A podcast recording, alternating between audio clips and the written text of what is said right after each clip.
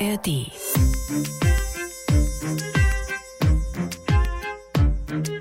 Schon seit einigen Monaten wird um den Fußballverein Eintracht Gladau im Jerichoer Land in Sachsen-Anhalt diskutiert. Es geht um mutmaßliche Verstrickungen von Vereinsmitgliedern in die rechtsextremistische Szene und Gewalt bei Spielen durch Fans und Spieler. Spieler anderer Vereine der Liga sind besorgt. Das haben sie Reporter Albrecht Radon vom MDR-Magazin Exakt berichtet. Unsere Spieler wurden bedroht, später kam es zu Handgreiflichkeiten. Auch unsere Fans wurden massiv beleidigt.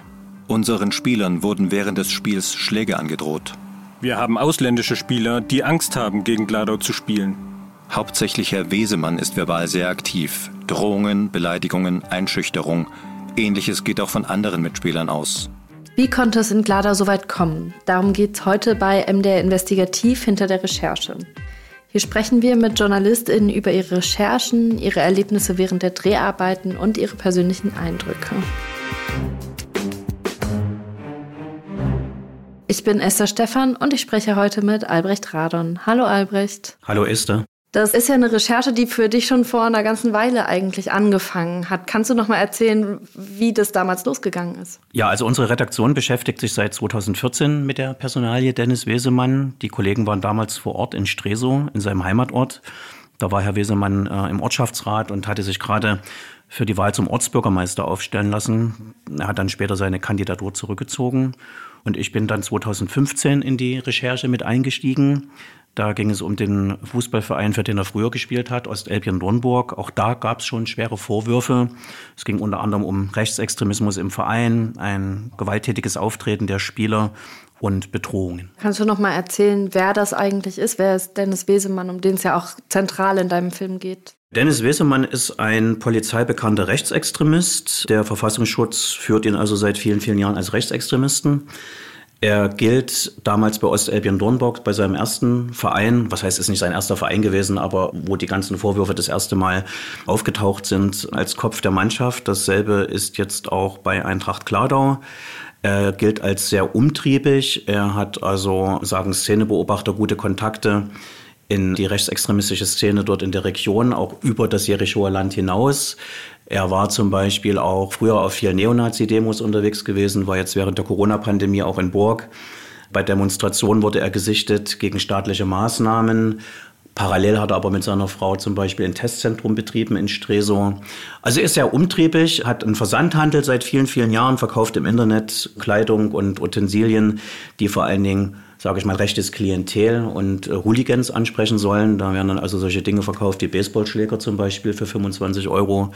So ungefähr muss man sich das vorstellen.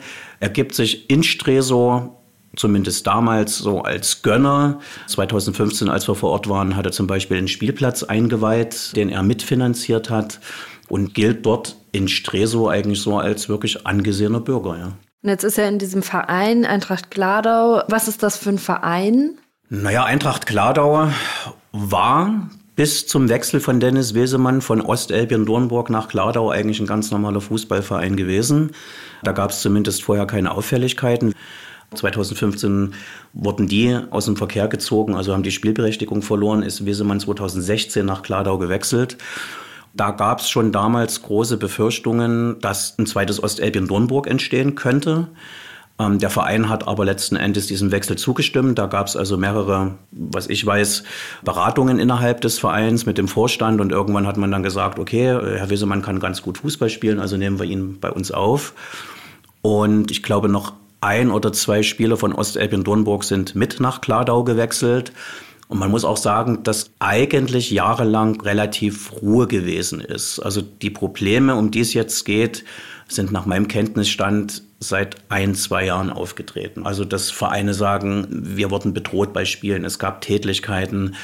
Schiedsrichter, die sagen, wir werden bedroht. Das ist nach meinem Kenntnisstand seit ein, zwei Jahren. Welche Rolle spielt Dennis Wesemann jetzt in diesem Verein? Naja, Dennis Wesemann gilt als Kopf der Mannschaft, als Taktgeber. Er war zum Beispiel Abteilungsleiter Fußball. Er ist gegenüber den Sportverbänden als Mannschaftsverantwortlicher aufgetreten.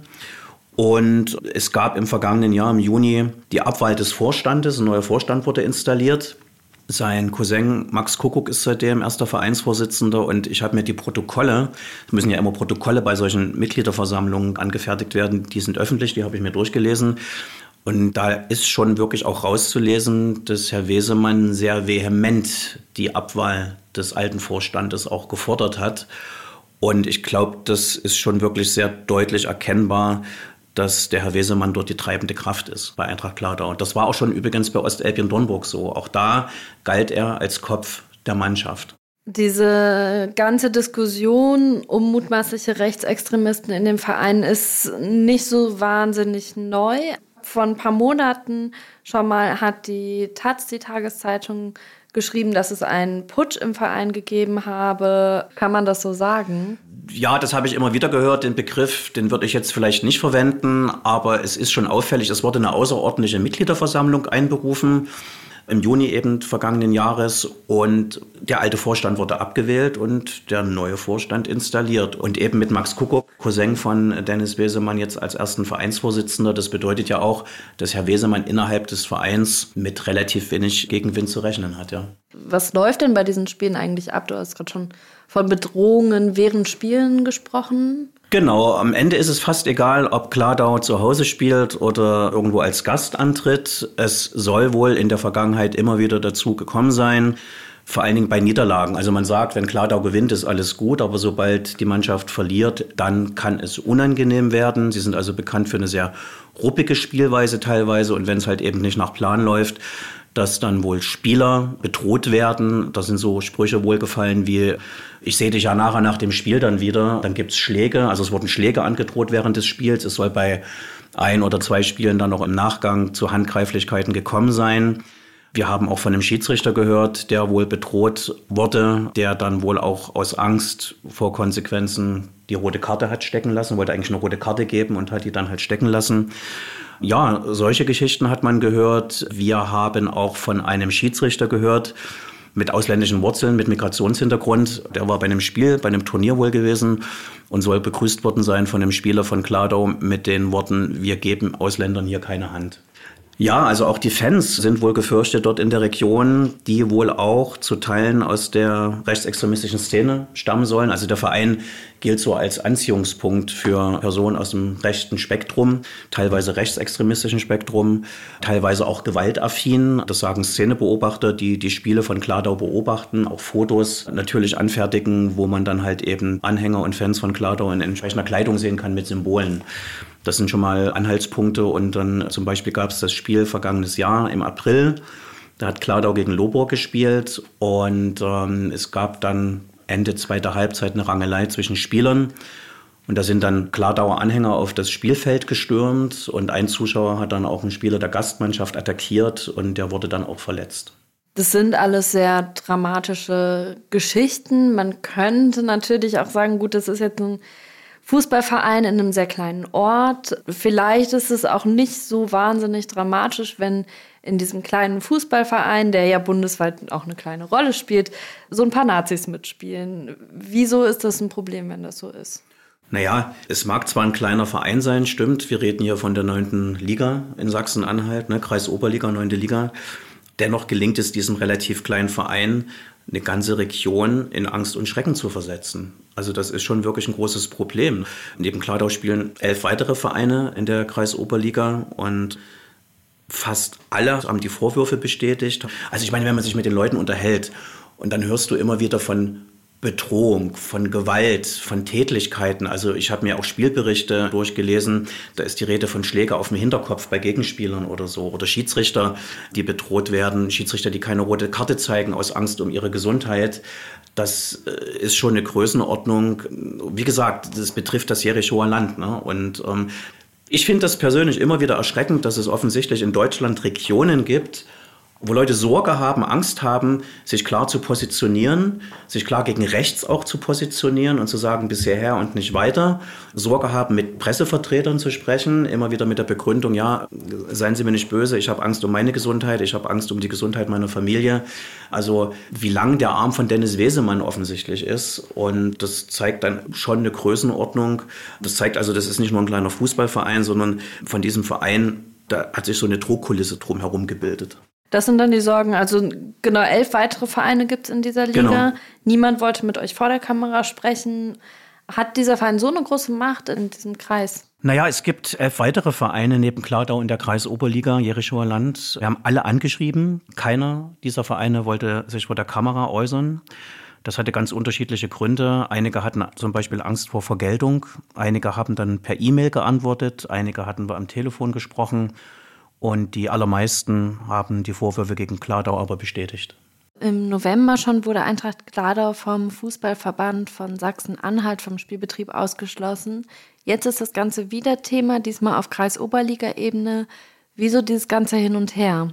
Es war so gewesen, dass nach meinem Kenntnisstand im August, September beim Fußballverband Sachsen-Anhalt, also beim Dachverband, die ersten Hinweise aufgelaufen sind, externe Hinweise, zum Beispiel von Vereinen, die sich dann gemeldet haben. Und ich finde, dass der Fußballverband dann sehr schnell reagiert hat, weil im November wurde Eintracht Kladau die Spielberechtigung entzogen. Die haben dagegen Rechtsmittel eingelegt, haben auch erstmal Recht bekommen, deswegen dürfen die unter strengen Auflagen gerade auch wieder Fußball spielen und haben einen Eilantrag gestellt und seitdem dürfen sie unter strengen Auflagen wieder Fußball spielen und weil sie Rechtsmittel eingelegt haben, ist das Verfahren, das läuft noch, dieses Ausschlussverfahren. Und das andere ist natürlich der Kreisfußballverband Jerichower Land. Das ist der Fußballverband vor Ort. Und da haben wir immer wieder die Vorwürfe gehört von verschiedenen Vereinen, dass dieser Verband, speziell der Präsident Horst Wiechmann, wegschauen würde, die Probleme ignorieren würde, dass man Kladau bei Vorfällen nicht genügend sanktionieren würde. Und das ist natürlich relativ schwer zu belegen. Wir haben mit Herrn Wiechmann auch gesprochen der uns erklärt hat, er sehe kein Problem mit Eintracht Kladau, es hätte sich kein Verein an ihn gewandt und er hätte von diesen Vorwürfen rund um den Verein erst durch den Ausschluss letzten Endes erfahren. Ich kann mir das ehrlich gesagt schwer vorstellen, dass bei einem Kreisfußballverband die Probleme überhaupt gar nicht aufploppen. Zumindest waren das seine Aussagen gewesen, dass der Verband, der Kreisfußballverband immer wieder wegschaut. Das ist das, was wir dort vor Ort gehört haben als Vorwurf.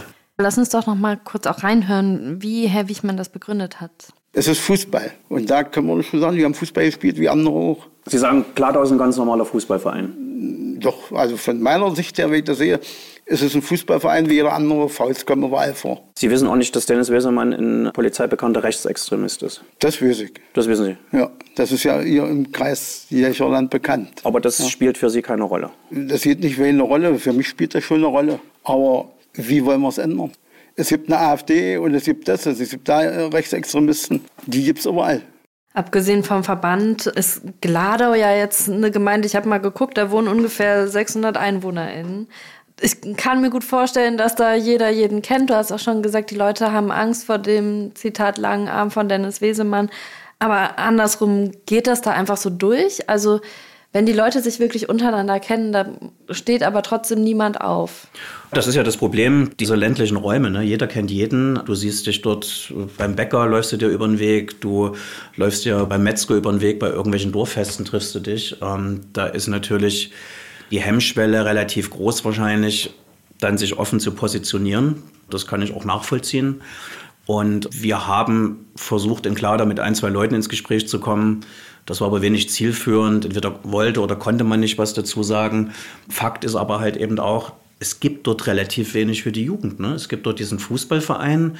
Ich weiß jetzt nicht genau, ob es dort einen Jugendclub gibt. Nach meinem Kenntnisstand eher nicht. Also der nächste Jugendclub ist ein paar Kilometer entfernt.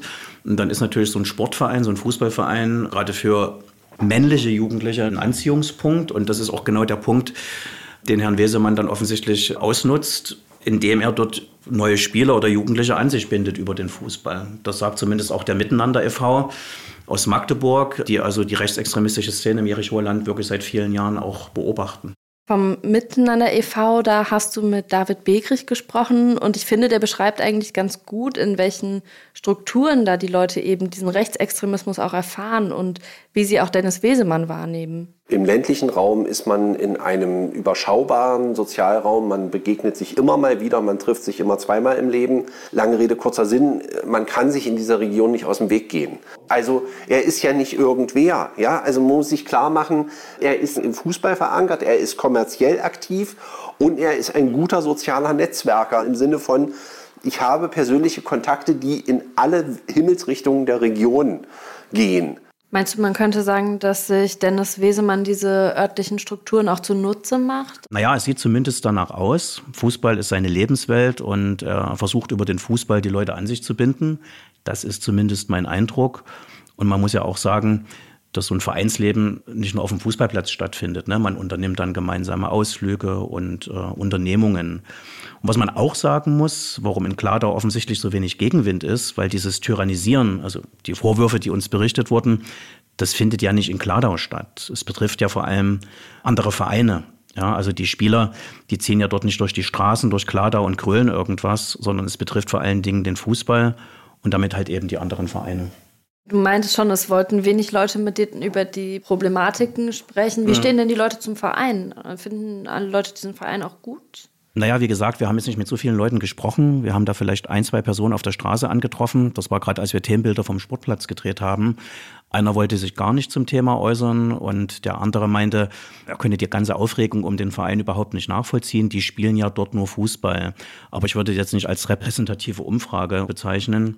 Und ich könnte mir auch vorstellen, aus genannten Gründen, dass die Einwohner gar nicht so ein riesengroßes Problem mit Kladau haben, weil nochmal Spieler jetzt nicht in Kladau irgendwelche Dinge tun, die nicht gut sind oder ihren Rechtsextremismus dort ausleben oder Gewalt ausüben, sondern es betrifft vor allen Dingen die anderen Fußballvereine. Und ich kann dir jetzt wirklich nicht hundertprozentig sagen, wie die 600 Einwohner insgesamt zu dem Verein stehen. Wie ist es denn dann für dich als Journalist, wenn du da in so einen Ort kommst, in so einen Verein kommst und Leute sind entweder gleichgültig oder wollen nicht mit dir sprechen, weil sie vielleicht Angst haben. Wie arbeitest du dann? Wie versuchst du dir einen Überblick zu verschaffen, was da eigentlich abgeht? Journalistisch musst du alle anderen Vereine natürlich kontaktieren. Auf verschiedenen Wegen haben wir das versucht, eben per E-Mail oder habe dann auch Vereine, die nicht geantwortet haben oder auch Vereine aus anderen Ligen, die aber mal gegen Kladau gespielt haben, versuchen telefonisch zu erreichen. Will die Leute dann aber auch nicht tagelang überreden, vor die Kamera zu treten, weil wenn mir jemand sagt, er hätte Angst, Angst vor Konsequenzen und vor Vergeltung, ich will die Leute auch nicht irgendeiner Gefahr aussetzen. Ne? Also das ist ganz klar. Versuche dann aber trotzdem zu sagen, wie wichtig eine Berichterstattung in meinen Augen zumindest ist und dass es trotzdem wichtig wäre, sich in irgendeiner Form zu positionieren und ob es dann vielleicht möglich wäre, das Ganze anonymisiert zu tun. In einigen Fällen hat das ja dann auch funktioniert. Und ähm, ich glaube, man kriegt dann schon ein Gespür dafür, wenn dir Leute immer wieder dasselbe erzählen. Ja, also die Leute, die sprechen wollen mit uns und du liest es dann entweder per E-Mail oder am Telefon, hörst du immer wieder dieselben Geschichten, dieselben Ängste und Sorgen. Dann ergibt sich schon ein relativ gutes Bild. Wir waren ja auch vor Ort gewesen. Ich habe auch vor Ort versucht, da war gerade Punktspiel gewesen bei ein, zwei Vereinen, wollten wir einfach Themenbilder drehen. Aber auch da durfte ich nicht entweder aufs Gelände, hieß es, Herr Radon, seien Sie mir nicht böse, nee, wir wollen das nicht, wir wollen nicht in dieser Berichterstattung in irgendeiner Form stattfinden. Und bei einem anderen Verein konnten wir zumindest Themenbilder drehen, aber auch die, äh, da hatte Kladau gar nicht gespielt, ne? aber auch die wollten dann nicht vor die Kamera und sich irgendwie positionieren. Und Dennis Wesemann war auch nicht zu fassen zu bekommen. Das versuchen wir seit vielen, vielen Jahren. Ne? Also Interviews mit Dennis Wesemann ist wirklich sehr schwierig. Das will er nicht, das macht er nicht. Wir haben das natürlich auch diesmal wieder probiert. Wir waren in Stresor, also wir sind durchgefahren und hatte ihn da schon stehen sehen mit einer Gruppe anderer Personen, haben angehalten, sind dann zu dem Hof gegangen, haben versucht mit ihm ins Gespräch zu kommen und äh, hat dann nur so eine Geste gemacht, komm, haut jetzt ab, ist dann in sein Auto gestiegen und ist dann sehr, sehr schnell vom Hof gefahren. Und dann haben wir das nochmal probiert beim Spiel. Wir waren dann auch beim Fußballspiel gewesen, Karit gegen Kladau, eine Stunde später. Und wollten dann nach dem Spiel wieder mit Herrn Wesermann ins Gespräch kommen. Und der ahnte das wahrscheinlich auch schon. Und wir hatten dann nur, oder der Kameramann hat es gesehen, wie Herr Wesermann sich dann wirklich tatsächlich so durch die Büsche geschlagen hat. Da stand so im Hintergrund ein Transporter offensichtlich bereit, ist dann in diesen Transporter eingestiegen und ist dann einfach davon gefahren. Also das ist einfach, funktioniert nicht. Und habt ihr denn versucht, auf einem anderen Weg eine Stellungnahme von ihm zu bekommen? Habt ihr mal den Verein angefragt, zum Beispiel Max Kuckuck, den Vereinsvorsitzenden? Ich meine, das sind ja schon harte Vorwürfe gegen den Verein, die wir da eben gehört haben. Was sagt denn der Verein dazu? Ja, wir haben auch versucht, Max Kuckuck nach dem Spiel vor der Kamera zu befragen. Auch er hat uns kein Interview gegeben. Dann haben wir den Verein angeschrieben und haben gefragt, was die zu den Vorwürfen, also das, was wir gerade gehört haben, die Vorwürfe der Gewaltandrohung und der Gewaltanwendung, was die dazu sagen und auch zu den mutmaßlichen rechtsextremen Strukturen im Verein. Die lapidare Antwort, die wir per Mail dann bekommen haben, das würde ich mal zitieren. Wir nehmen keine Stellung zu irgendwelchen Gerüchten. Dasselbe gilt für angebliche Beleidigungen und sonst welche Vorwürfe gegen unseren Verein. Wie sind denn so eigentlich die Aussichten? Also wie wird es in Gladau, im Eintracht Gladau weitergehen? Naja, es gibt ja zwei Ausschlussverfahren, wenn man so will. Einmal der Fußballverband Sachsen-Anhalt, wie gesagt, erst im November ausgeschlossen, Rechtsmittel eingelegt, deswegen ist es ein laufendes Verfahren. Und dann hat auch der Landessportbund Sachsen-Anhalt ein Ausschlussverfahren eröffnet. Da soll wohl nach meinem Kenntnisstand relativ zeitnah eine Entscheidung fallen. Ich glaube, selbst wenn einer der Verbände sagt, ja, wir schließen den Verein aus, hätte Kladau immer noch die Möglichkeit, nochmal Rechtsmittel einzulegen. Ich glaube, das ist dann zivilrechtlich. Das wird sicherlich noch eine Weile sich hinziehen, aber ob es wirklich, ob die Gründe, die Vorwürfe ausreichen, dass es so weit kommt zu einem Ausschluss, das kann ich wirklich schwer beurteilen. Albrecht Radon, danke dir.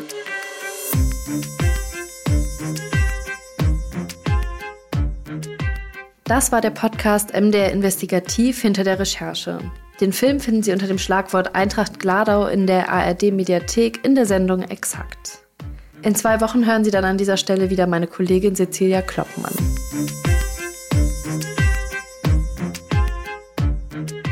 Und am Ende dieser Folge habe ich natürlich noch einen Podcast-Tipp für Sie. Jeden Tag eine packende Geschichte, ein relevantes Thema und Infos zum Mitreden. Das erwartet Sie nämlich bei 11KM, der Tagesschau-Podcast. 11KM steht für die 11 Kilometer, die es hinab zum tiefsten messbaren Punkt der Erde geht. Und auch der Podcast taucht in jeder Folge tief in ein relevantes Thema ein. Zusammen mit Journalistinnen und Journalisten der ARD durchleuchtet Host Viktoria Kopmann fünfmal pro Woche ein aktuelles und spannendes Thema aus Politik, Wirtschaft, Kultur oder Sport. Und blickt bei den Gesprächen auch gern hinter die Kulissen. Diese Woche ist zum Beispiel meine Kollegin Julia Kruschwitz zu Gast gewesen und hat darüber gesprochen, wie der Staat Frauen, die Gewalt erleben, im Stich lässt. 11KM der Tagesschau-Podcast. Ein Thema in aller Tiefe, Täglich von Montag bis Freitag in der ARD Audiothek und überall, wo es Podcasts gibt.